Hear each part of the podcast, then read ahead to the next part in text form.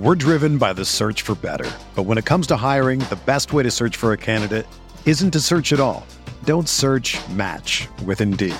Indeed is your matching and hiring platform with over 350 million global monthly visitors, according to Indeed data, and a matching engine that helps you find quality candidates fast. Ditch the busy work. Use Indeed for scheduling, screening, and messaging so you can connect with candidates faster.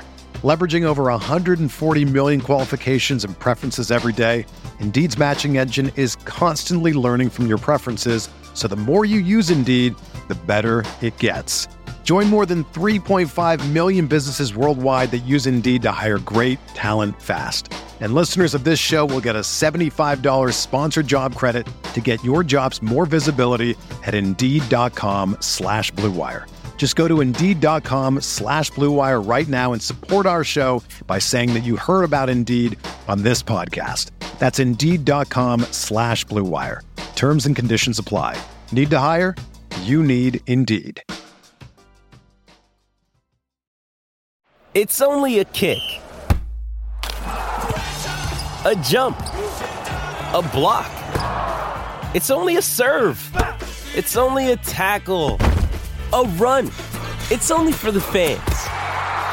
After all, it's only pressure. You got this. Adidas.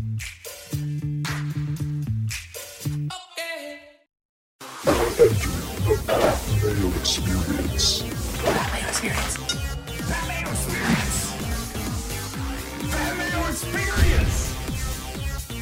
Experience. Welcome to the Pat Mayo Experience, presented by DraftKings 2021 Week 14 rankings, debate, starts, sits. We got the entire breakdown you want by position. In the breakdown, you hit the time codes in the description. You just want a list of ranks in chronological order. You just go to dknation.com or just hit the description because all of the links are down there, as is the Pat Mayo Experience Listeners League. The link is down there $15 to play, three max entry, no rake, thus making it the best tournament on DraftKings. So go do that right now. 2,500 spots this week, already filling up rather quickly. So go reserve your spot today. And additionally, what else do we have here? Oh, I have the newsletter. If you want the spread pick show early, this week, sub to the newsletter. You'll get the spread pick show on Tuesday evening instead of Wednesday morning. If you have time to kill on a Tuesday night, it's a great way to spend two hours. Remember to smash the like button to the episode. Subscribe to Mayo Media Network. And for all you golf fans out there who want to compete in the race for the Mayo Cup, well, go to fantasygolfchampionships.com. Registration is now open for the giant one and done league. It is called the race for the Mayo Cup. And what does the Mayo Cup bring? Well, $500,000 in guaranteed money uh, in the pool this year. So it's $125 to play for the season. You have five max entry. I highly suggest you go check it out. Is the least intensive high stakes pool you'll ever play in because you make one pick per week in golf. That's it. Jake Ciely from theathletic.com. Can you get behind that? Can I get behind the golf thing? Yeah. Yeah, I did it the one year, and then the second year that I did it, I forgot one week, and by that point I was done because I forgot the one week. You can miss. But like, I, I enjoyed you- it the one year. You can miss a week or two. It's not so bad because there's plenty of weeks where you're just going to get zero anyway because Maybe you it's- make, make a bad pick. Maybe it was the second week then. Can you really miss two though? Oh yeah. I mean, I, I. I feel it- like wh- put it this way: it I, make, I I- make my picks every single week, every single year, and finish outside the money. I see people come inside the top ten and they've missed three picks. So as long as you're picking winners at a higher rate, it doesn't matter. I think I was a combination of picking a bunch of guys finishing in like seventh place and then forgetting in two weeks, and then I I, I remember checking and I was like, oh, I'm like thirty something, and then I missed a week, and I was like, all right, well, I'm dead.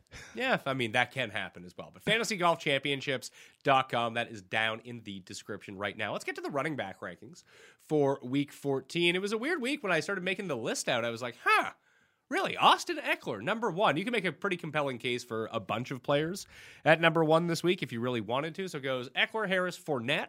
Mixon, Mattison, Montgomery, Antonio Gibson, Cordarrelle Patterson, Elijah Mitchell, and Nick Chubb. Now, there's two different circumstances here. One, Elijah Mitchell is currently in concussion protocol. He may not play this week. However, if he passes, this is where I would expect him to be. If he doesn't play, I will update the rankings on DKNation.com. Don't What? worry, don't worry about that. They will get up upgraded. I also have, where is it? James Conner at number 12. I initially had him higher, but now there are rumblings that Chase Edmonds could be activated from injured reserve this week. Um, if I get like the steadfast news that he will not be playing this week, then I will bump up James Conner in what I think is it's not a great matchup on paper against the Rams, but just the way he has been utilized essentially since Kel or since I was gonna say Kelvin Benjamin. You know, I'm confusing Eno Benjamin. I was thinking Eno Eno Benjamin, but no, no, he's not doing anything. Ever since Chase Edmonds went out, it's all James Conner all the time. Although he's not super efficient, the volume is there. He scores every single week. He's an absolute must play every single week. However, if Edmonds comes back, you know, you're probably going back to a situation where you can't not necessarily not trust either of them, but they're like low end running back twos instead of one of them being a surefire running back one. Right. And yeah, the volume is king when it comes to Conner specifically, and that's what I was going to say that would be higher. I, I, how much higher? Just Nick Chubb though, right behind Elijah Mitchell. I would put him ahead of Nick Chubb because, as we've seen with Chubb, he's Yeah. gonna have his huge boom games. But now that both Kareem Hunt is playing once again, and now they're still working in D'Ernest Johnson a little bit, not much, but enough to take away from the bottom line of Nick Chubb. That if he's not gonna break one of these big ones, which he seems to do like once every two weeks anyway, but if you catch like the bad Nick Chubb game, it's not good. Is it because Stone Cold said so? It is because Stone Cold That's the said so. that's the bottom line. That is the that's bottom that's line. Uh, that's that's why I chuckled when you said the. I don't know that popped into my head, but I was with you. That's why I said I put him in front of Nick Chubb. Nick Chubb, no matter what, we talked about this a couple of weeks ago. Uh, Nick Chubb just doesn't get sixty percent plus of the snaps, and the only person who does is D'Ernest Johnson when he gets the opportunity. So it's just funny how that works out. But that's at that point when you're going to D'Ernest Johnson, they just had nobody else left, which is part of the reason too. But I would agree. I'd put him at ten. I'd say Conner. I'd probably even if Chase Edmonds is definitely playing, I'd put him behind Javonte Williams. And well, i- I do think if, Mel- if Melvin Gordon is back, which I do have him in these rankings, that's why Javonte Right. is at number 14 and Melvin Gordon is at number 25. But is that too big of a gap between them? Because that's not really how it was playing out when both of them were healthy. no, I think that's too big of a gap in the fact that it's against Detroit, and I would feel better about Melvin Gordon. That's Oh. really what it comes down You, to. you you would rank Yeah. Gordon over Javonte if he plays? No, no, no, no. I'd I'd rank Melvin Gordon higher. As in the gap, I wouldn't push Javonte down for the gap. I would push Melvin Gordon up. Uh, I think that honestly, not knowing what's going on and the fact that you know, unless we get clarity, and I know we're not there in your ranks yet, but unless we got clarity on the Dallas situation and they say, all right, now we're finally going to rest Zeke. If they continue with this half, is we talk about this a lot of times in fantasy in general too. It's like stop straddling the fence, make a decision one way or the other. Because all you do is ruin yourself when you try to play both sides of it. It's like teams in the offseason when they try to still be contenders but rework the organization at the same time and they end up being the seventh seed every single year. Congratulations on playing the middle if they keep playing the middle, it's just going to be frustrating. We know Pollard is more explosive. We- Zeke looks worn down at this point of the season, and the knee is an issue. I'm bringing all that up to say if Melvin Gordon is back after the one week rest, which sounded like he was still questionable all the way up, and that he probably, if really needed, could have pushed through it.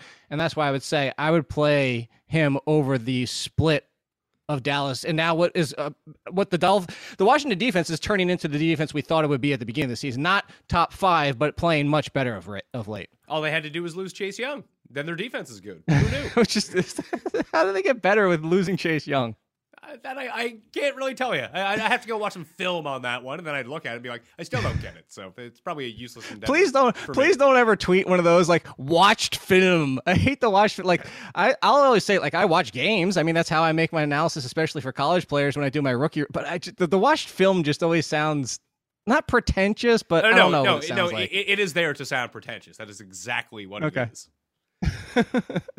okay, unfair. You said it. That that's it. That, that that's bottom line because Stone Cold said so. Just say watch it is. games. You don't have to say film. You- You'd be shocked at how many people, both in regular football coverage, fantasy football coverage, betting football coverage, actually watch the games. It's part part of the job. Very few don't watch the surprise, games. surprise. It, it's only my good friend the Coin who doesn't watch the games, and its picks are not great. That's a big ass coin, dude. Oh yeah, it has the Pat Mayo Experience logo on it and Mayo Media on the oh, back. that's awesome. It was a nice gift from That's a friend. Uh, to we used to had to. Well, we could never find the loonie in studios that we used to flip or the quarter that we used to flip. So someone just got me an actual. It's like when you go and do the coin toss before the game. You know, you have your custom Nice. coins, which I learned based on the movie Rat Race when Cuba Gooding Jr. told me that. Is that is that how you figure out whether or not Jeff should be able to talk? Is you flip that?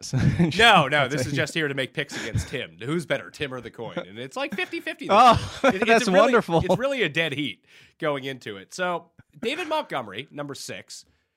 Should Josh Jacobs be up with him, or do we now worry No. that Kenyan Drake is officially out with this broken ankle? That either Jalen Rocket Richard or Peyton Barber start getting more involved in the passing game? Because if Jacobs going to catch like seven passes a game, he's like a top five guy.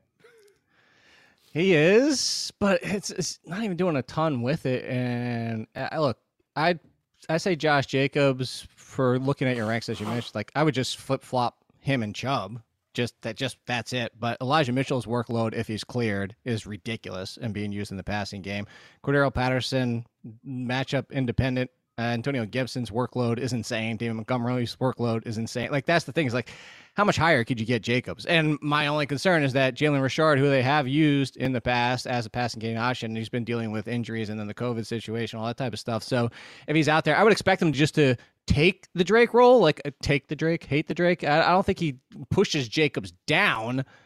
I just, for all intents and purposes, this is. I think Jacobs is in a good spot with the concern of Richard, but I would play Jacobs over Chubb at this point. Okay, I can get on board with that. I'll move him up to number 10 in the rankings. You were the Jacobs guy. if the past few weeks I went from being the not Jacobs guy to the Jacobs guy all of a sudden. I don't know how that actually ended up working out, but here we are. Start catching passes on a semi consistent basis, and you're going to be in my good books.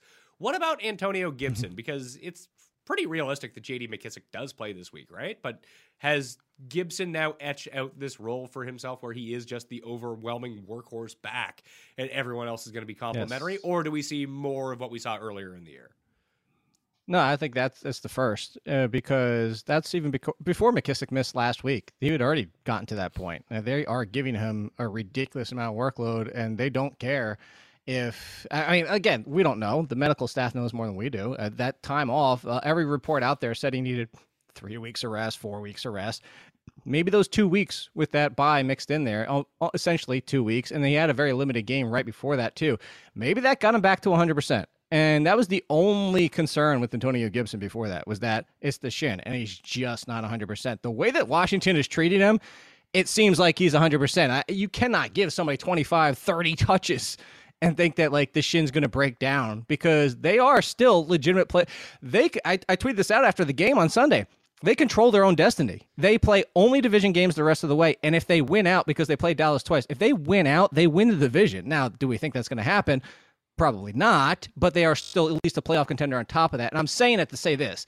If you're a playoff contender like the Cowboys and you say, all right, we're not going to get Zeke 100%, so let's limit him the rest of the way, you would think Washington would say the same thing. Like, all right, we'll win better with Gibson than to lose him completely. The way they're treating him seems like he's fine. I don't think McKissic is enough of a factor to worry. I think where you have him with or without McKissic is in a great spot. And you could legitimately argue Antonio Gibson over David Montgomery. You could legitimately argue Antonio Gibson over Joe Mixon, even though he came back into that game, just because is Joe Mixon 100%? I always still have to wait to see, but he's in that conversation.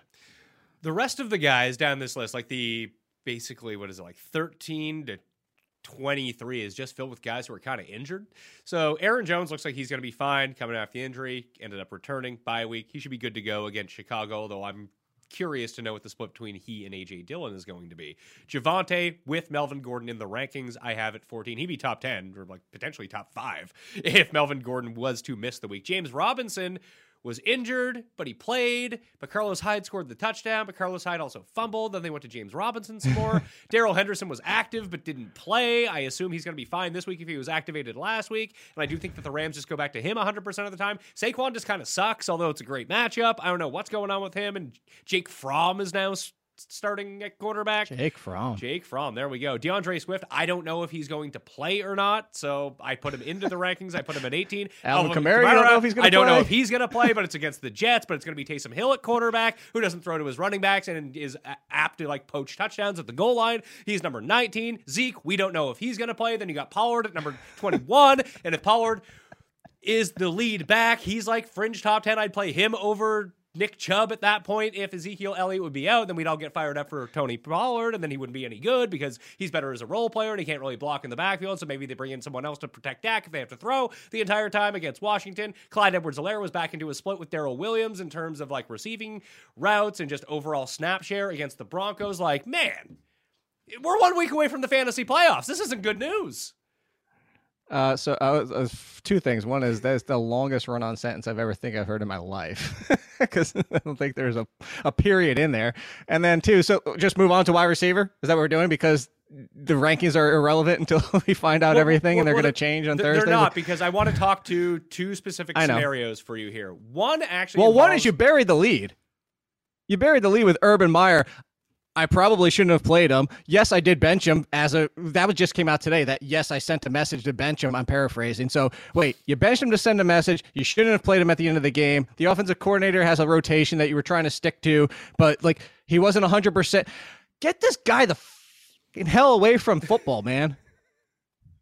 It's I really great. almost just So- dropped the F bomb on your show. I know. I can't believe. It. I mean, you're you're free to do so. I don't really care, but uh, I know, but but, know, but it's you. You know, you, you got to keep up your high moral I got the fu out of my mouth. There you go. At least I got the f uh, and stopped. So, like, what do I do with all these guys? Obviously, the rest of the week will tell the story, and I'll have the uh, rankings updated the entire time whenever we get some concrete news. But let's say, let's just start with Kamara. Kamara is active, let's say, and Taysom Hill is starting. Although apparently, I, I mean, that, that's kind of indicative of how good you are as a quarterback. That someone takes like a mallet to your hand and smashes all your fingers on your throwing hand. It's like, oh no, he can play. Don't worry about him.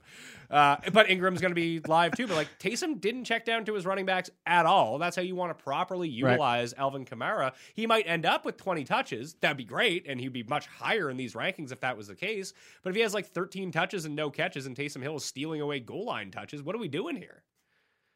Yeah, that's exactly this is what we have to be concerned about. He's essentially Nick Chubb worse because he doesn't even get the passing game. Like he gets zeros. like go back to earlier this year where that was even happening with Jameis Winston. he was getting zeros in the passing game. So it's how much can Kamara do on the ground? I think a little bit more than 19 because it is the Jets and Kamara is Kamara. And I think if they waited this long, he's probably close to 100%, similar to what we just saw with the Kyler. Cardinals. All that Yeah. game game time decision for Kyler Murray and DeAndre. Yeah, they waited this long. They were 100%. They were ready to roll. So Kamara, I'd play over Henderson, not knowing what's going on with that. And McVay's been very dodgy about that situation now, saying that Sony Michel gets on a roll and maybe they should be smarter about Darrell Henderson's touches to keep him healthy. But Darrell Henderson's still proven that he can be the lead. And then we go back to Urban Meyer. So I would put Kamara at 15 in front of those two situations, but that's as high as I would. I wouldn't play even with Melvin Gordon. I wouldn't play him over Javonte. I wouldn't play him over Jones. And those are split backfield situations as well, because again, Mark Mark Ingram's not going to completely go away and not be a thorn in Kamara's side on top of it. So would you play him over Swift and Barkley as well? I- think I go higher. I would play him over Swift.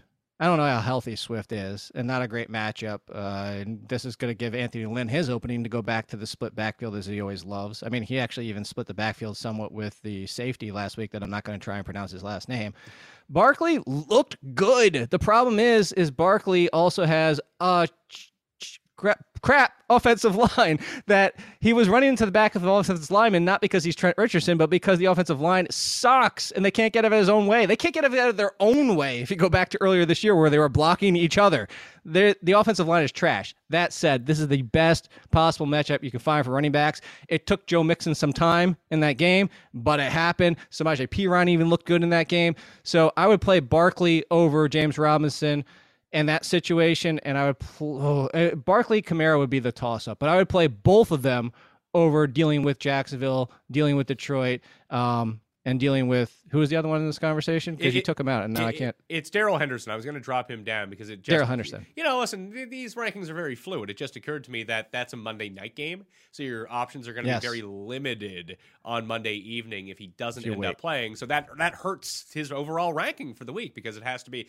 who am I going to start, who am I going to sit, and if you have to make that decision at 1 p.m. Eastern on Arizona. Sunday. What's that? Sorry. And it's Arizona's defense too, who's been pretty good this year. Yeah, it's terrible against the run, but no one can run on them because they're always up in games. No, true. But Right. No, but with that- Henderson, but it's yeah, more, it's more of a is he going to play? What is his situation type of deal. So maybe we bump him down below Melvin Gordon, put him at like number twenty six until we know for sure. Henderson. yeah.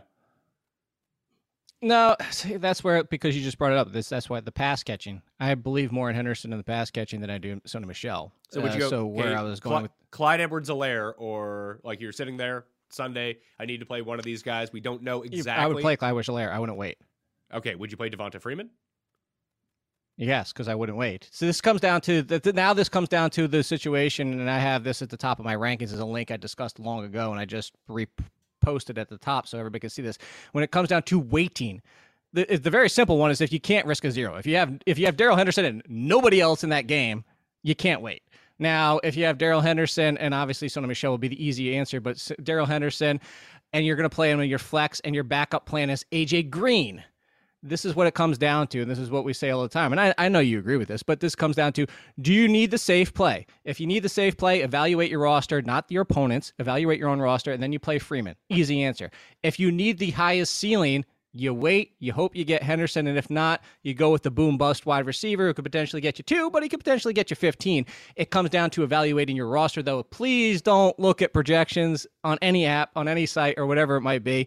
Just evaluate your roster. All right, so the, I've made the switch up in the ranks, and I guess I have to bump I mean, up. they're like all over the place now. yeah, and I have to bump up Melvin Gordon as well, right? Mel- Uh, Melvin, Melvin Gordon, yeah, that's. Melvin Gordon or James I'd say over Robinson? Kareem Hunt, but not. That's it. Oh, just Kareem Hunt. Uh, I would. Actually, you know what?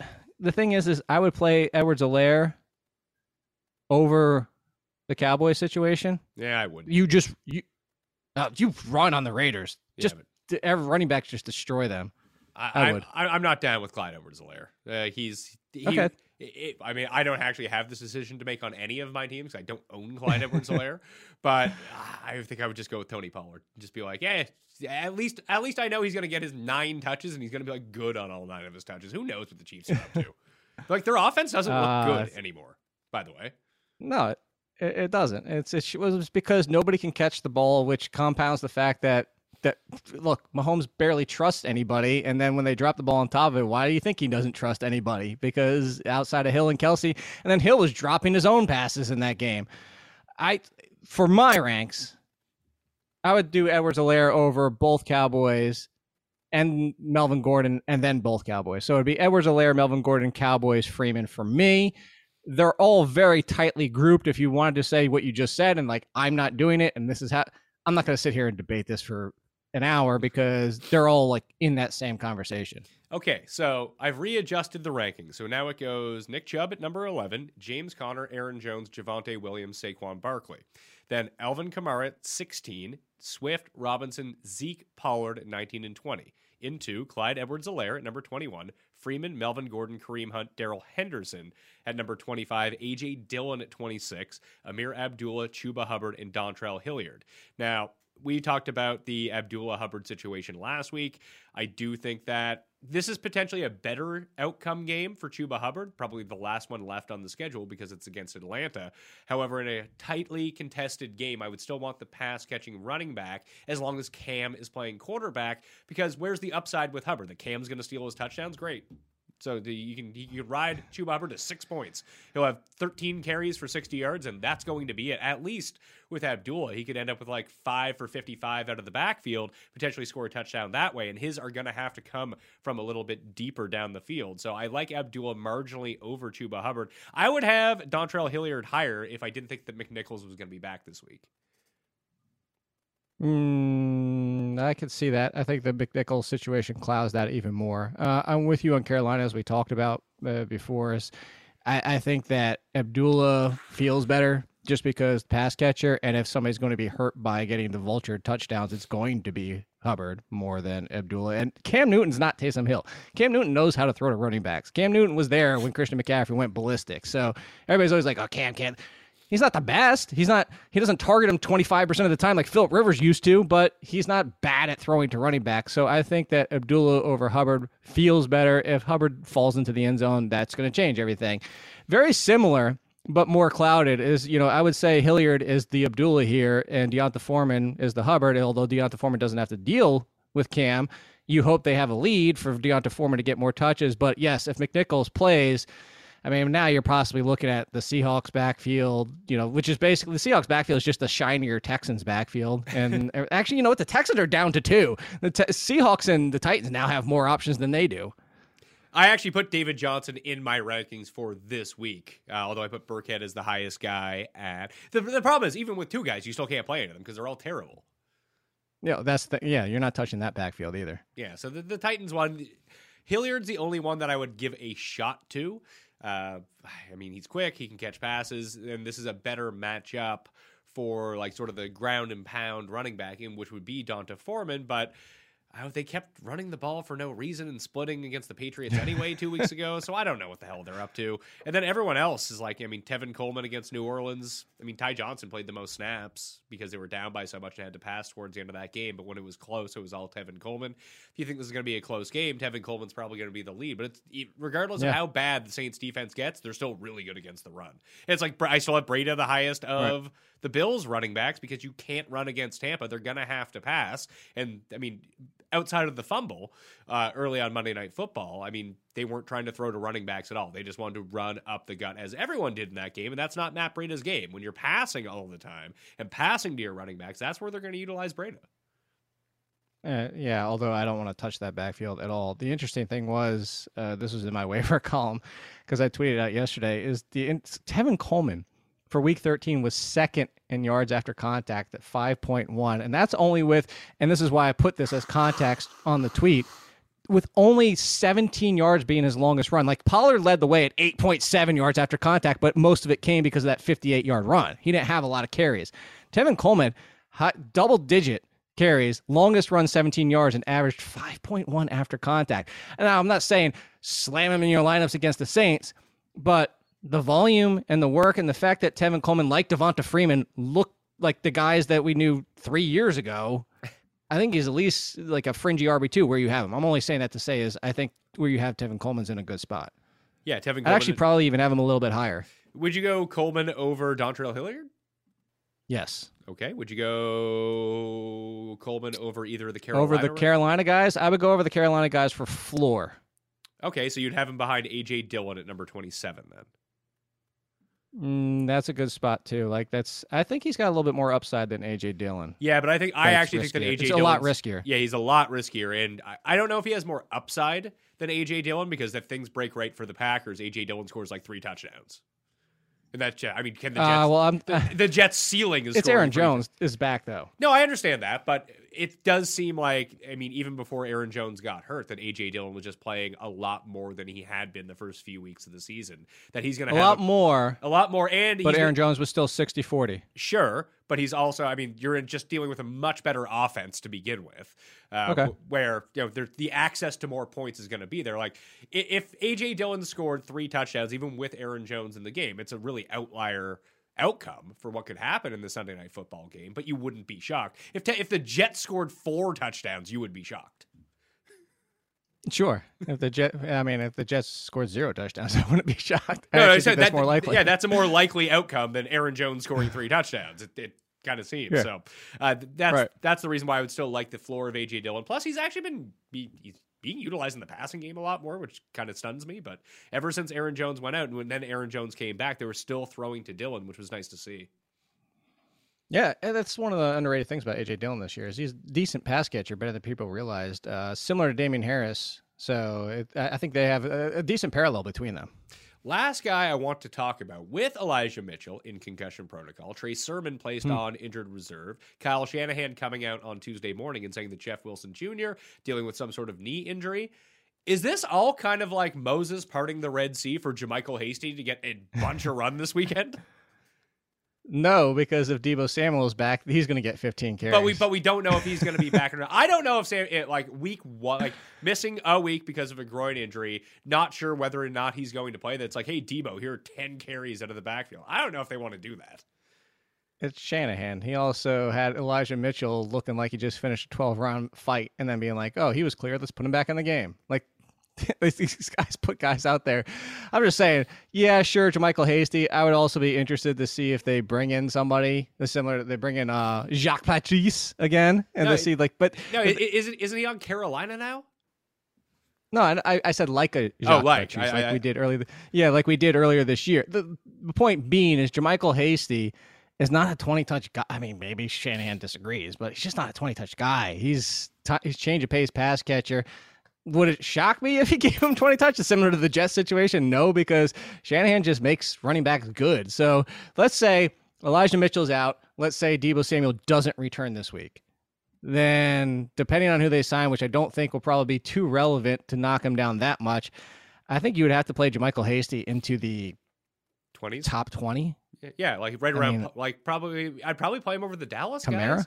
If if I knew, I was if- say over, if, the, ca- o- I- over that. if I knew there was no Mitchell and there was no Deebo and it was just Hasty and a banged up Wilson, although you could probably make a pretty compelling case for Wilson that he scores the touchdowns there, can't you? I might not even be Wilson though, because he aggravated the injury. It's the same situation. So if you, I mean, you throw no Wilson on top of this, hell, JaMycal Hasty over Swift, Robinson, and you start talking about Hasty alongside of Barkley and Kamara. So what we're saying is that he'd be a very good play at four thousand dollars on DraftKings. Uh, he would be the chalk king in the world if he. that's really, But it's one of these things where we're probably not going. to It's, I believe it's a later, or is it the early game in Cincinnati? It's the early game in Cincinnati. no, I right? think that's early. it's early. right. So yeah, so you're gonna No, know- Cincinnati got pushed. Cincinnati got pushed to four.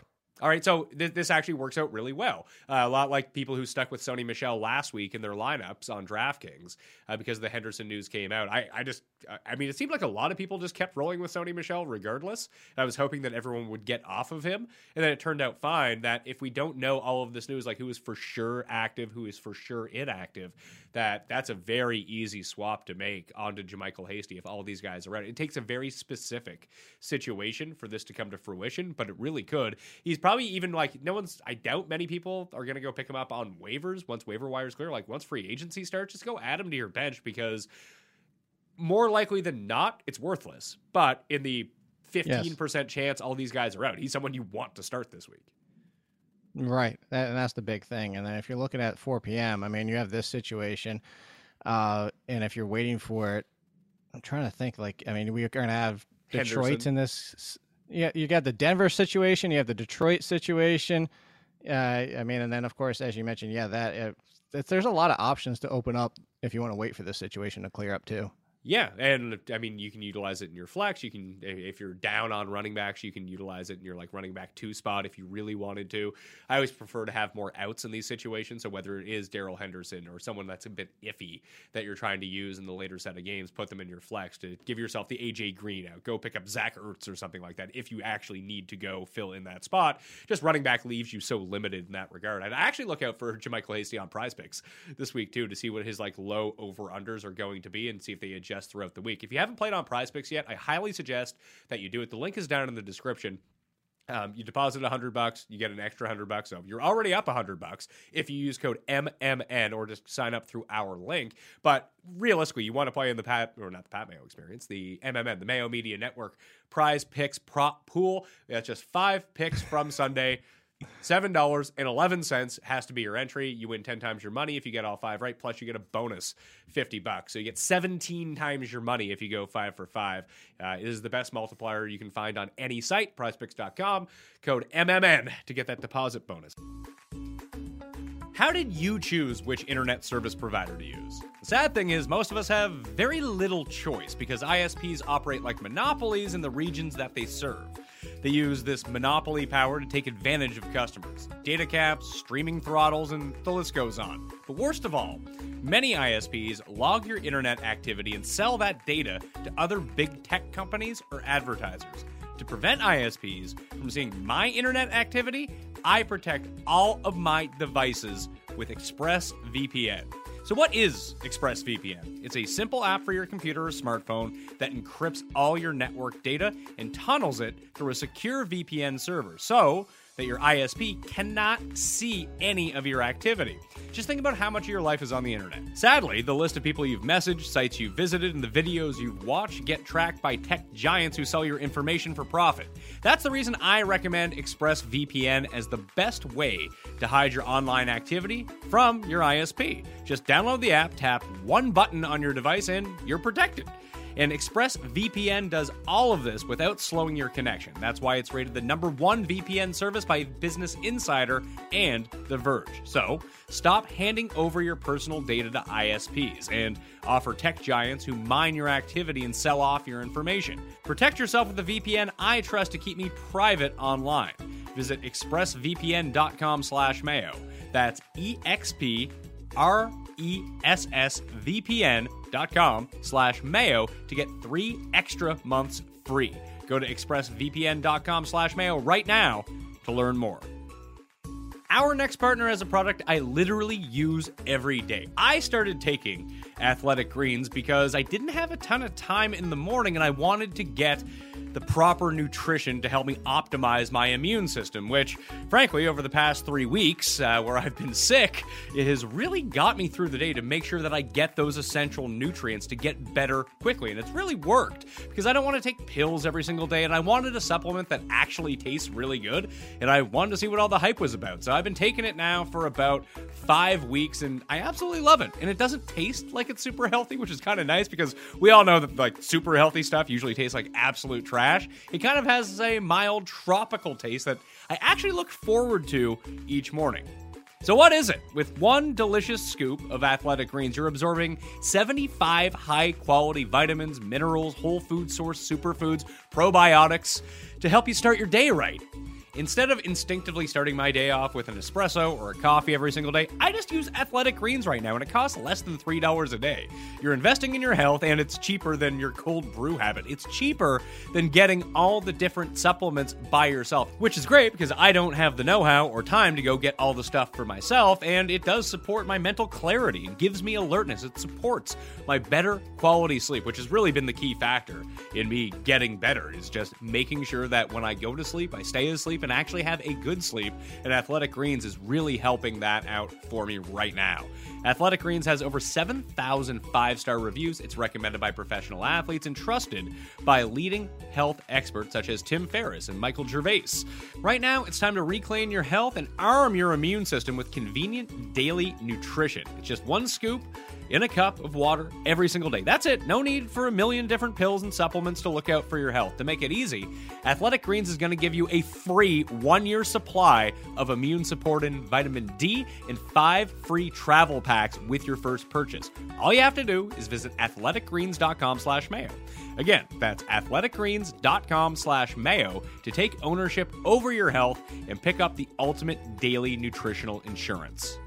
So let's talk receivers the good guys are back. That's always nice this week. So we have uh, Davante Adams. He's circling up near number one. He's not number one, but he's circling up there. Cooper Kupp remains number one. Justin Jefferson, especially without Adam Thielen now, is number two. That's going to be on Thursday night. Diontae Johnson at number four. CeeDee Lamb, Tyreek Hill, Stefon Diggs, Mike Evans, and Chris Godwin at eight and nine because Antonio Brown is now out until at least December 26th because of the fake vax suspension. Tee Higgins, number 10. It's funny how quickly Higgins and Chase can flip only because Yep. of their their deep ball prowess. Like Chase earlier on in the season, it felt like he didn't drop a pass that was over 40 yards to him. He just caught them all and went to the house. And now he can't catch any of them. And Tee Higgins couldn't catch any of them. And now he catches all of them. So H- Higgins is on his run. Higgins number 10. I do have Ja'Marr Chase at number 17 because of that upside, but it does feel like Higgins is just the safer play right now. Yeah, right now the volume's there too, and that's that's the in- interesting part about it. That's a few weeks ago. It was like I wasn't that concerned about Higgins. Now I wasn't saying Higgins was going to be ten and Chase was going to be seventeen, but it was like this is people were people wanted to drop outright drop Higgins in fantasy leagues, but the volume was still there. are So idiots. people are inexperienced. They're not idiots. No, they're inexperienced. idiots. No, I mean when you combine idiocy with inexperience, now we're in a whole different world. But you know, people are dumb. That, that- that's just Is that the- Tim? That's Andercust. No, T- Tim is too smart for his own good. He's he galaxy. that is true. I was gonna say, yeah, he's the exact opposite. He's bizarro. Yeah. idiot.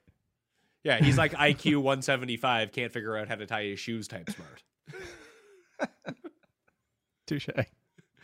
Uh, so yeah, I like Higgins. I got McLaurin at number 11, although everything's been kind of on a dip since Washington started getting good. No Logan Thomas uh, anymore. At least They're this- He's remarkably inconsistent this year. Terry McLaurin. It's really, I think teams basically like quadruple cover him now. They're just like, yeah, we'll take away the one guy who can score 80 yard touchdowns and see what you can do. And it's working for Washington. Uh, You're not wrong, and that was the whole reason they signed Curtis Samuel. And maybe you know Curtis Samuel's snaps the past two weeks have been almost nothing because he's finally back from injury, and now maybe this forces the issue with Logan Thomas that he start. They needed a number two, and Logan Thomas was out there briefly. They started to open things up again, and you saw the up and down as we just saw on Logan Thomas exits. So you're not wrong. It's the Hockenson situation. It's the Kyle Pitts situation. It's just when you only have one legitimate passing weapon why not triple team? Uh, like, what are you losing by triple teaming him? Nothing. A good. Go ahead. Let Cam Sims try and catch a touchdown.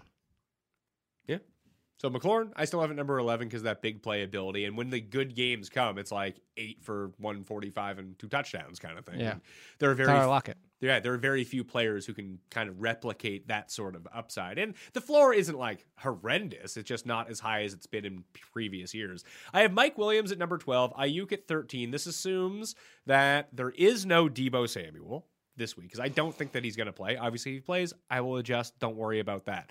Mike Williams is a trickier situation because Keenan Allen is currently on the yeah. COVID list, but it happened so early in the week that we actually have seen guys come back from the COVID list. He is, I, I believe, the way that Brandon Staley was talking is that he's vaxxed. If he does the double negative test, he's going to be fine for Sunday, although it's a bit trickier because he won't be able to practice. So I put Mike Williams at number 12, uh, Aiyuk at 13. Both those guys would fall if it was like confirmed. I have Allen in the rankings. I just have him a bit down because of the risk factor involved.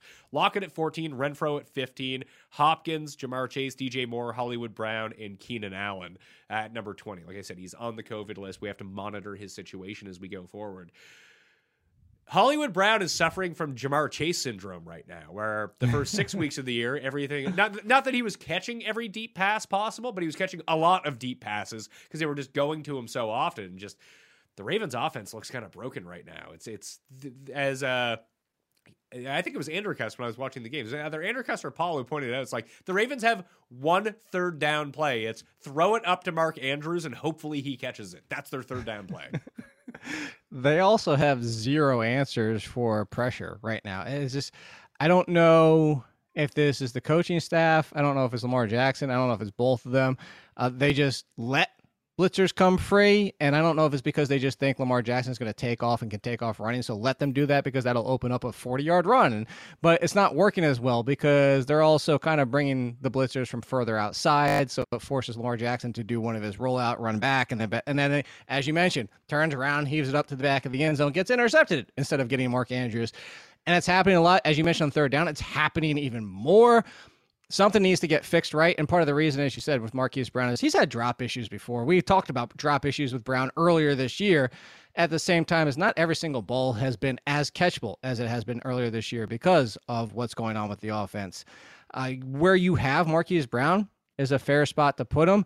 I would say the problem is, is the people behind him it's tough to push him lower. We talked about the Allen situation, but Elijah Moore now goes up against the Saints with no Corey Davis. Now he gets Lattimore and that defense. So you have to worry about that and the fact that his quarterback is still Zach Wilson, despite what he did last week. Claypool's got the turf toe.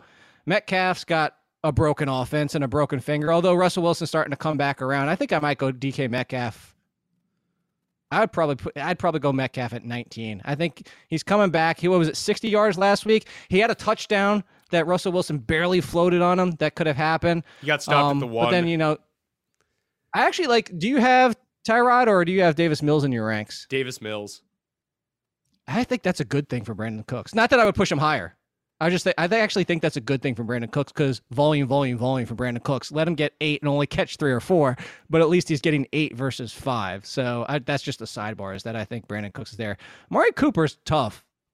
I, I feel like he should be higher, but at the same time, He's untrustworthy. I don't hate the right now. ranking. Like Yeah, he's Yes, he is. Like it, it, it, it's really tough coming off.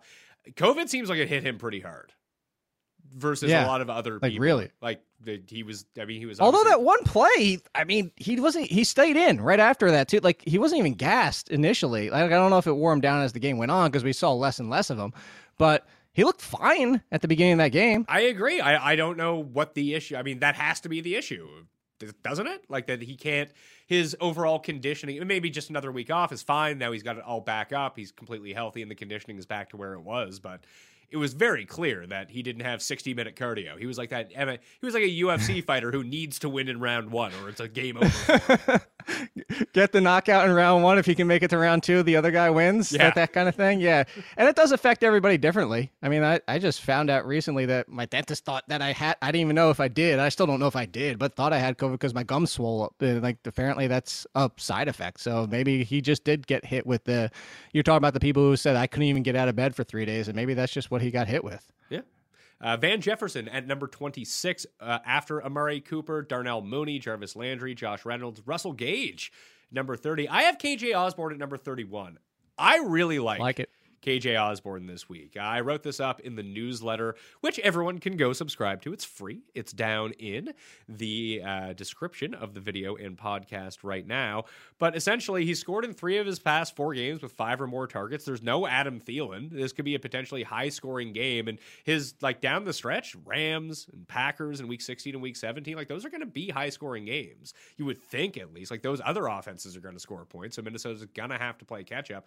No Thielen. And it's weird because Minnesota sort of operates like the I, the two examples that I always use are the old Oakland teams with Crabtree and Amari Cooper, and the old Denver teams with Emmanuel Sanders and Demaryius Thomas. Like you know where the ball is mm-hmm. going in this offense. Mm-hmm. Minnesota is pretty predictable. They're going to throw to Jefferson. If it's not going to Jefferson, it's going to go to Osborne or Conklin, or they're going to run with Mattison. Like there's no like Dede Westbrook is going to get like a target. He's not going to get six targets out of nowhere. It's a pretty controlled offense, and that's really good news for KJ Osborne. Yeah, and that's what we want. There's very few teams that are like that. You know, if Russell Wilson was healthy, uh, it'd just be well, Carson's out, so that you need that's even one less. You just worry about the two wide receivers. I the mean- end. yeah, Don't worry then- about the but then backfield. But then you got to worry about like Jerry Everett and Dwayne Eskridge, Gerald Everett, the king of. no, Did he finish in the because minus even when they get week? theirs, Did he finish in the I think he this did. week? Good for him. I think he did. Because what I was gonna say is, even when they get a touchdown, it doesn't really take away from DK Metcalf and Tyler Lockett most of the time. It's like that's that's the point. You say controlled offense, funneled offense, you can, can whatever you want to get the name of. Is that that's what we like here, and it's very attractive. That's I'm with you on Osborne. I could see him finishing even higher than this. And what it really comes down to is what what version of the Pittsburgh defense shows up. Because Pittsburgh won since similar to Cincinnati. One week it's like, oh my god, top five, they're destroying the opponents. Nobody can get anything going. They won 20 to 13. The next week it's like, oh my god, it's 37 to 30, and it's only the third quarter. What the hell's going on? So if the good Pittsburgh defense shows up, it might be a little bit of a struggle for Kirk Cousins and this offense. But if the bad one shows up, I mean, Osborne can conceivably finish inside the top 20. I think that we're going to get. I, I got to figure out where it's going to be, but because there was no offense in that Monday night game, that we're going to get another situation where people see like snow or it's cold out in one of these games and people completely avoid it. But the Monday night game was such an outlier for how it actually affected. And it was all ma- mainly wind related. Like that was a wind Right. problem. That wasn't a snow problem. That Right. wasn't a cold problem. That was a No. wind problem. That I, it's not going to really make that big of a difference for your season long leagues, but for like DraftKings or prop betting or just game betting, that there's going to be one of these like colder games where it's snowing out that we can really take advantage because there's going to be a ton of points in it. You're right. And I, I have that as part of that link too. I, I call it 15, 25, 35 because it's easy to remember. 15 plus wins starts to affect a little, 35 and below starts to affect a little. The biggest one of the three is 25 plus wins. I mean, the, the graphs are in there. And then when you couple 25 win, plus wins plus the 35 degrees, that's when you really get the concern. So it's not the cold on its own. And the cold on its own, as LeSean McCoy has proven, a lot of times helps the running backs uh, just because people don't like getting hit. And uh, you know that. How many times have you banged your finger when it's cold and be like, oh my God, it hurts like 10 times worse. But yeah, you're right. Is don't overreact to the cold. If you get some snow with wind, with wind is the major part here. With wind is what affects the passing game.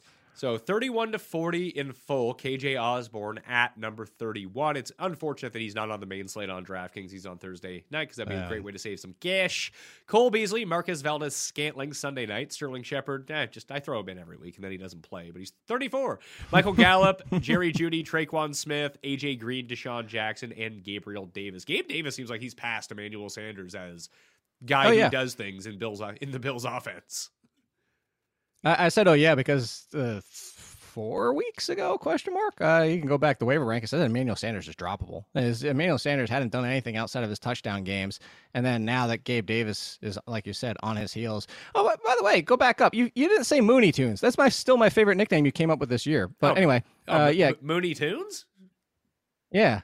I mean, You gotta say that every time. I, I I hit the over on my guy Damiere Byrd this weekend because the Birdman. He's Oh. running. He's running a ton of routes. Did Although Ja- Jakeem Grant had a bunch of catches for the Bears too. I don't know what the hell the Bears offense. Uh, that was the weather too.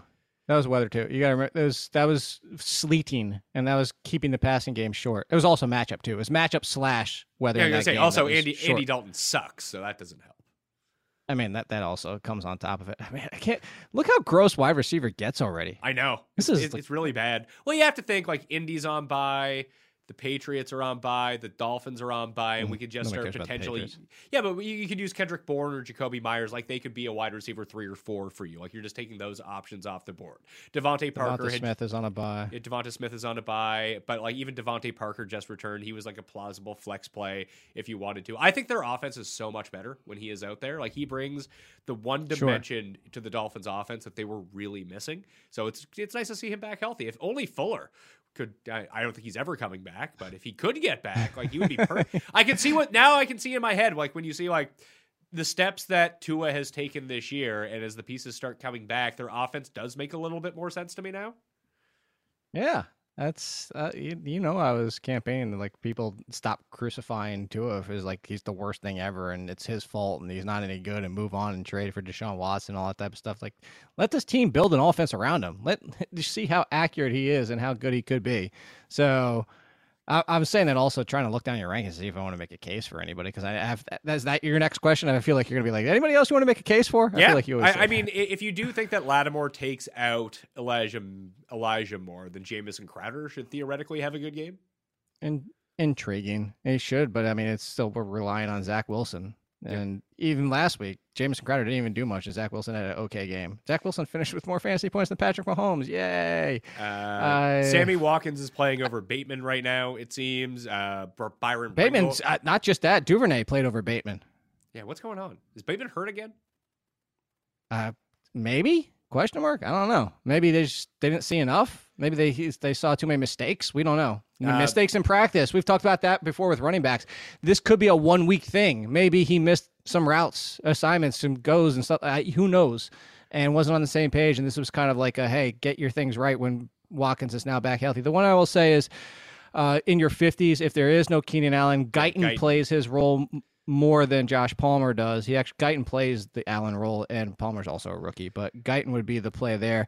And to go deeper, even look, uh, this is similar to the Agnew situation early this year. Oh, Laquan At Treadwell. what point do we realize like, I, he's the number one?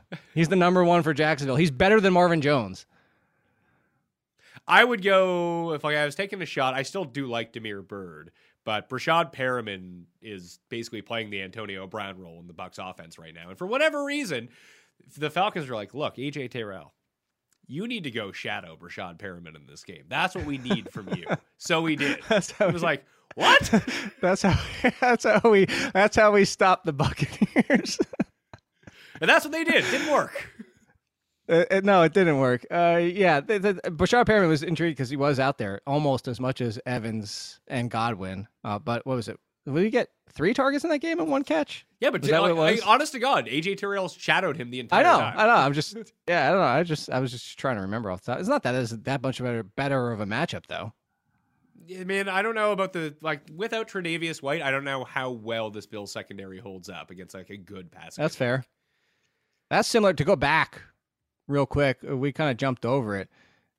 Yeah, you want to talk about like Jarvis Landry? You went right past him. He's a great top thirty play. Ugh. Donovan Peoples Jones is either three catches for 100 yards and a touchdown or nothing. Yeah, But they legit. This is a week where if you're taking a flyer on these 40s, he's in play. Marlon, they, they lost Marlon. I don't. Does the Ravens even have a secondary? That uh, if anybody missed it, that was the explanation Harbaugh gave for the two point conversion. It was I like not it. only was the def- yeah, they had no offensive line support in that fourth quarter. They were just getting blown up, as we saw.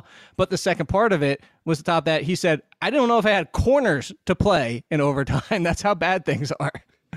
I mean that actually should. I mean that's And the play was there. Andrews was open. It was just a bad pass. Like they should have won the game on that play. But I, I can It was. I can get behind that. Like, hey, I don't think we have the horses to run overtime here. We're gonna lose.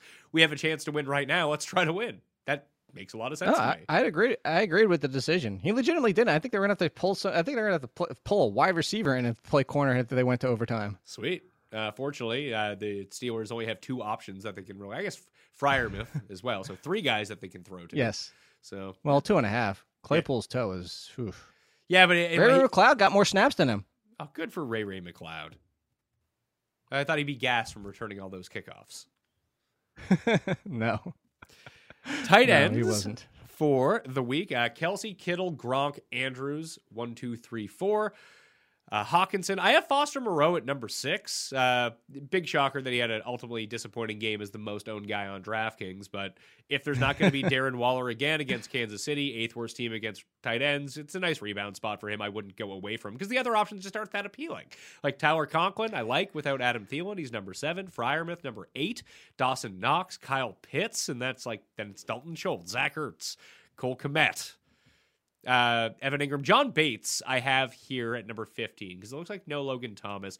I don't think that Ricky Seals Jones is going to play with this hip injury. So if Seals Jones does play, we've seen him be a top 10 option. So I'd probably boost him up there. But Yeah. if, you, if you need like a deep flyer, uh, Bates, I think, was three for 47 in that game after Logan Thomas ended up going out. So the tight end is just a part of this Washington offense, regardless of who it is. So, you know, he's a fresh body. He's They need it to be. 100% available. What's that?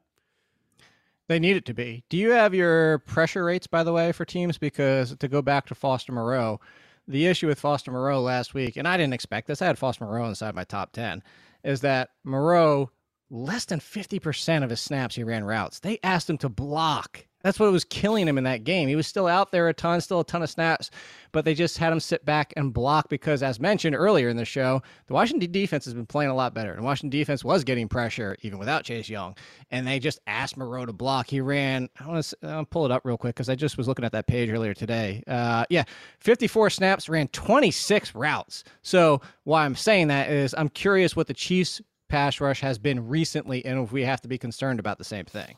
Uh, Foster, yeah, Foster Moreau ran a route on 60% of the dropbacks from Derek Carr, which is On well- dropbacks, On, drop, on, on yeah, actual less than his passing 50 plays. steps. Yeah. So that's what it was. Uh, routes per snap, uh, you know, 53.2. It was it was behind like Noah Fant and Jared Cook, put it that way. It wasn't good.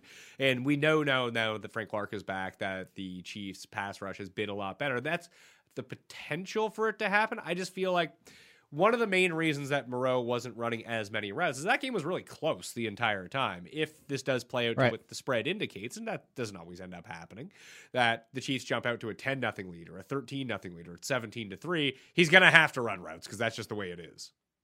It should, but I would play him behind Eric Freiermuth and Tyler Conklin. That's all. I would just push him down two spots. If people are wondering, in week 13, routes per dropback, the leaders were Kittle, Higbee. Higbee's always at the top of this list, which is really weird and doesn't do anything. Uzomah, Hockenson, Pitts, Andrews, Goedert, Kelce, Kmet, Evan Engram, Rob Gronkowski, Mike Gesicki. That was kind of not the usuals. Like Fryermuth was No. only 62%, which was strange. And then Gentry was like picking up routes as well, which is never great. I think that was because they were concerned that Freiermuth wasn't 100%. But it, wasn't it a concussion, though? It was, yeah. Yeah, so I don't know. That does uh, that, that doesn't seem to add up in that one. Quarterbacks for week number thir- 14. Sorry. Worst Kyle. place, Patrick Mahomes. Yeah, worst place, Patrick Mahomes. I have him number five. I got uh, Kyler Murray at number one. Uh, like you said, when he's healthy, he's the best. Uh, now, it, it was the game he ran the most in, too. I mean, maybe elements played a factor in that, but he's two, two passing touchdowns, two rushing touchdowns. He's good to go. Brady, Allen, Herbert, Mahomes, Dak, Rodgers, Lamar, Kirk Cousins, Taysom Hill. Doesn't really, like, after Herbert, it, you can start changing these guys around a bit, I feel. You could. And I was to say, I actually feel safer with Lamar Jackson than Patrick Mahomes because at least Lamar Jackson's still running. Like Lamar Jackson has fewer bad games and low scores than Patrick Mahomes does because he's still putting up 50, 60, 70, 80 yards. So uh, I crazy as it might sound, not that anybody has to deal with that situation because nobody has Lamar Jackson and Patrick Mahomes, but I would go Jackson before I went Mahomes at, at this point. Um, I mean, like you said, Dak Prescott, it, since this missed game, I looked this up yesterday. Since this missed game, and granted, no Cooper for two and a half games. He's had missing parts, and CeeDee Lamb was banged up, but his air yards and downfield throws have taken a hit since he since he missed a game. I don't know. Maybe he's not still 100% with that calf and being pushing off that leg, and maybe that's why. That's just speculation, just tossing that out there. Um, the only one I would push higher, I would push Russell Wilson higher. I feel like we got he's almost back. He, he sailed only like two throws in those games. He was so the zip was there. He was hitting a lot of his throws eh, better than he has this entire since the injury happened. I would play Russell Wilson mostly because it's Houston. I would play him over Burrow, and I was the, the, rushing upside of Taysom Hill. Even when he threw four interceptions, he still finished as a QB one. Yeah, he scored twenty five fantasy points. but he's got a bad foot and a bad hand and a bad every. I don't know. It's a Jets. Anyway, I, I know. I would at least go Wilson over Burrow, and I would think about Wilson over Stafford. I think about it. I I always think about putting Stafford even higher than this. I think that like you could make a case Stafford over Mahomes if you really wanted to. That five, if you really wanted to, that five through like Mahomes through Russell Wilson is just a hodgepodge of. You could realistically throw them in any order and not feel horrible about it.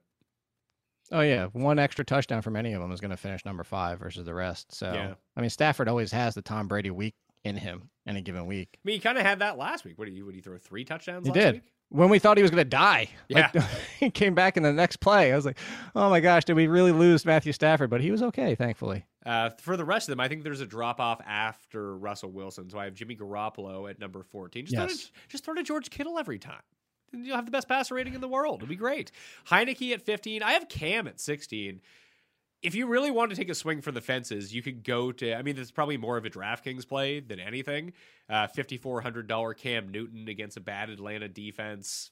In a like, no it's one wants to, no one wants to use him after how horrible he looked against Miami. Right. This is still, either too high or too low. Yeah, this is not right. Yeah, it, it's it's somewhere in the middle. somewhere. Cam is not finishing QB 16. I'll guarantee it. yeah, it'll be 27 or 4. Yep. But exactly. this is but this is my risk tolerance of where I would want to play him, like versus the other guys. I think that's fair because after him is pretty ugly too. Oh yeah, then you got Tannehill, Bridgewater, Carr, Ryan, Baker. Do we think that Baker might be? I mean, obviously he'll be healthier after not playing last week, but like, could, could he be like good healthy again? I don't even know at this point. Like Baker Mayfield heading into that bye was like the freaking Monty Python knight. Like I'm okay. Like it's still like, good God, they were just. I hope so. I, I think we'll have to wait and see reports because you know we just talked about earlier with the fact that they have no safeties. You can make a case for Baker being finishing at least a little higher. I don't know if you'd really want to start him because Tannehill's against Jacksonville. Carr has been consistent. He's got the floor. I'd, I'd say he's got a higher ceiling than Carr and Bridgewater. Those are safer plays. Do you think Julio goes this week? I think they're going to try. I don't think he. I, really do. I, I don't think he's going to make it. I don't think he'll make it. I think they're going to try. I think they're going to do everything to potentially get him out there and try because they still they're still right in the mix of the playoff hunt because when all these injuries started to happen, they were at the top of the AFC. So they still have playoff aspirations. They're going to try. And AJ Brown's back in two weeks. So what happens if you only get Julio for two games? You get AJ Brown back. It's true. I, I mean, I would just continue to leave him out. Like you're playing Jacksonville, you need to be able to be. And they play Jacksonville and Houston. Like they're done with Indy, which is huge for them uh, to keep in the race right. for the division lead here. If it's not, if Julio sits, would you play any Titans receiver? No. No. Like would I, West, Westbrook, Westbrook Ikhine is more. He's more intriguing if Julio's out there than if Julio's not. Okay. Yeah, that makes sense to me. Yeah, I don't think we need to talk more about like Zach Wilson or Davis Mills or Jake Fromm. Jake. Oh Fromm, no, that that, Sa- that that that trio of the toss up at the bottom is super intriguing. You got J- Jacob Fromm, Sausage King of Chicago. Uh, I don't think you really want him. The best part about it too is Wilson and Fromm are facing super tough defenses too. Well, Fromm's not. Fromm's Although the Chargers' pass defense has started to take a step back. The Chargers' defense reeks. It's bad. I mean, the run defense is yeah, but but, but, awful, but I, I, mean, Feinberg was the one who pointed this out. Is that their run defense being so bad just led to everyone running all over them, so it made it seem like their pass defense was good because no one passed on them because they didn't have to, and then teams started passing on them. that was bad too. So they just suck all around, is what you're telling me. A very fantasy friendly environment for the offense. Although they generate turnovers, which is great. So they're like they're just Right. the- I was I was just about to say you still have them number eleven for defenses. Yeah, they should probably. I could go even higher with them in defenses because they're going to be one of those teams that scores a bunch of points, gives up a bunch of points because teams have to pass on them, but they get so many opportunities as a defense to score fantasy points. that It's kind of great. And their pass rush is still pretty good. I don't know if Bosa's playing or not, though.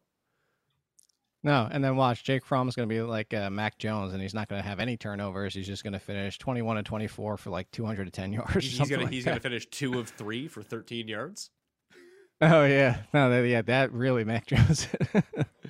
Defenses for the week before we get out of here. I got the Broncos at number one with the Lions on the docket in Denver. Packers, Vikings, Titans, Browns, Chiefs, Saints, Cowboys, Panthers, Cardinals. Even against the Rams, I still like the Cardinals D. I got. Do I have the Cowboys in here twice? I do because I'm an idiot. Uh, the Cowboys are actually at number eight. They are not at. Uh, I'm reading off my rankings. Good on the graphics makers for taking them out, but it's Chargers, Jags, Falcons, Seahawks, Ravens, Bengals. I can just see it now. I'm going to use like the man. The Falcons at 2,900. I thought they would be cheaper than that. Well, that sucks. I'll end up using like the Browns D, Panthers D, Jags D, one of these D's on the Sunday slate just to save all the money. But it's a pretty flat week. Just unorthodox type defenses this week. I think is where you want to go. no 49ers. Don't love the 49ers in this matchup as a fantasy D. Yeah. Uh, neither do I. I stashed them for going forward. Oh yeah, just- starting a lot of next people- week, you want the 49ers every week. They will be a top 5 D Yes. ranked at least every week. A hundred percent. Great week, to, great week to grab the Dolphins as well, because they're on bye. People will drop them, not realizing they have the second best playoff schedule for a fantasy defense of anyone. Yeah, that's. I was trying to think if there's anybody else. There's somebody else I had in week 16 and 17 that's under 60 percent rostered. Oh, you just talked about it. the Chargers. They face Houston and Denver, That's pretty good. 16 and 17. Yeah, Yeah, I can get I can get behind that. Let's see here. Uh, the Jags. although they get Can- Kansas City in week 15. Ugh. Yeah, but I mean, not everyone's going to have three sterling matchups. You, that's why you can try to mix and match with Right, two defenses. right. The, the Niners and Dolphins objectively are the best streaming defenses for the playoffs. They have good matchups all three of the weeks. The Eagles Ja- pretty good. The Jags are really good. They get Houston and the Jets weeks 15 and 16 before they play New England, where you just wouldn't play them. But Houston and the Jets, pretty good. Titans go Pittsburgh, San Francisco, Miami. Like, that's not bad. It's not good. Those are like neutral matchups, but they're wildly underowned. Um, and the Seahawks, D, they get the Rams in week 15, but then they go Chicago and Detroit. 16. 16 and Yeah, 17. yeah. And then the Saints as well. They get the Jets this week. Everyone will drop them next week because they play the Bucs, but then they go Miami and Carolina week 16 and week 17. So those are pretty good stash defenses as well. Yeah, and then like I said, the Eagles on a bye. They get Washington, Giants, Washington. That's not bad. Yeah. Although Washington wants to run so much now, that's not awesome for a fantasy defense. It's not, but Heinicke is still as fun as he is, and I love watching him. And hey, getting this team some wins, he is still reckless. Yes. Yes, he is. Quite reckless, actually. Anyway, that will do it on the Pat Mayo experience. Rankings are going to be down in the description. They will be updated the entire time. Jake, let everyone know what you got going on this weekend when your rankings are available. 12:01 a.m. Eastern on Wednesdays. So depending on when you're watching this, it might already be out. And then adjusted points allowed APA. Damn. Uh, that's what you look at for your matchups and including the playoffs and all going forward. This show, everything, my show, all in football, Mondays, Tuesdays, Wednesdays, as you know, on Bets TV. And then yeah, that's about. Oh, I get to ce- get to celebrate on Holkel show for DFS. I did the Minshew stack. I'm so excited to talk about the fact that I won money on the Minshew stack. Hey, both millionaire makers were won by the Minshew stack on DraftKings this week. Nice. Minshew and Goedert. that. That's Nice. that, that's how Yeah. that was the only way because I, I went over like the lineup review on the Monday show and like you really did need to unless you hit on like the outlier super cheap player like Amon-Ra St. Brown, then you needed to have Minshew because it saved you. Like you needed to have Minshew and Sony Michel because that was the only way to get access to like the really expensive guys who went off, and that was mainly who went off Like Jefferson. like Jefferson or Taylor. Like Taylor was the highest scoring running back, so you needed him. You needed Michel. That's what they opened. I didn't get Jefferson, but that was the one. I, the Minshew stack got me open to Jonathan Taylor, and I had Miles Sanders in that stack. Yeah, so Miles. So the biggest mistake you could make was actually having Mixon because he scored so much less than all of the other running backs around him. Is that he wasn't bad? He scored like eleven points or something, but all of the other running backs outside of Najee Harris, like in like Fournette. Uh, what was it? It was Fournette, Jonathan Taylor, Ekeler, and there was the best one of the bunch, who I forget is right there as well. Uh, Mattison. And Mattison was there Mattison? too. They all scored like over twenty points. So like that that cost of taking Mixon meant you didn't have one of those guys. Therefore, you didn't win. It was like in the middle area. Like just have if you had David, you lose. if you had David Montgomery, you were doing great. Right. So just just the way it breaks down. But Minshew allowed all that to happen. And it was super fun for the one week. Now we get to see him fly off into the sunset like Top Gun. I mean, people want to make this a controversy. It's not, as long as Hurts is healthy, it's gonna be Hurts. Hundred percent. I'm saying that time and again. And Earlier this year, when like, what if they bench him at the end of the season and get Minshew in? For what? Hurts is their future. They're not drafting a quarterback this year. Maybe the year after this, but this draft class is not the one where you throw the towel in on Hurts. And they're finally designing this offense, just like Tua. Give him more than a year to develop an offense around it. Like, look at what happened with Lamar Jackson. Give it some time. Hurts is still the answer, at least for the beginning of 2022. I'm Pat Mayo. You can follow me at the PME on Twitter. You can get early access to the Spread Pick Show, along with all of the player by player information and all the cheat sheets in the newsletter, the Mayo Media newsletter. That's available in the description. The Pat Mayo Experience Listeners League link on DraftKings now open to 2,500 of my favorite viewers and listeners, and myself and my friends. That is no rake. That link is down in the description as well. And PrizePicks.com code MMN at first deposit gets you a deposit match of up to $100. Highly suggest you go do that and play a $7.11 entry with all five Sunday guys. That will qualify you for the MMN props pool and the props pool bonus, which you should take advantage of. I'm Pat Mayo. Thank you all for watching. I'll see you next time. Experience. Experience. This is the story of the one. As head of maintenance at a concert hall, he knows the show must always go on. That's why he works behind the scenes, ensuring every light is working, the HVAC is humming, and his facility shines. With Grainger's supplies and solutions for every challenge he faces, plus 24 7 customer support, his venue never misses a beat. Call quickgranger.com or just stop by. Granger, for the ones who get it done.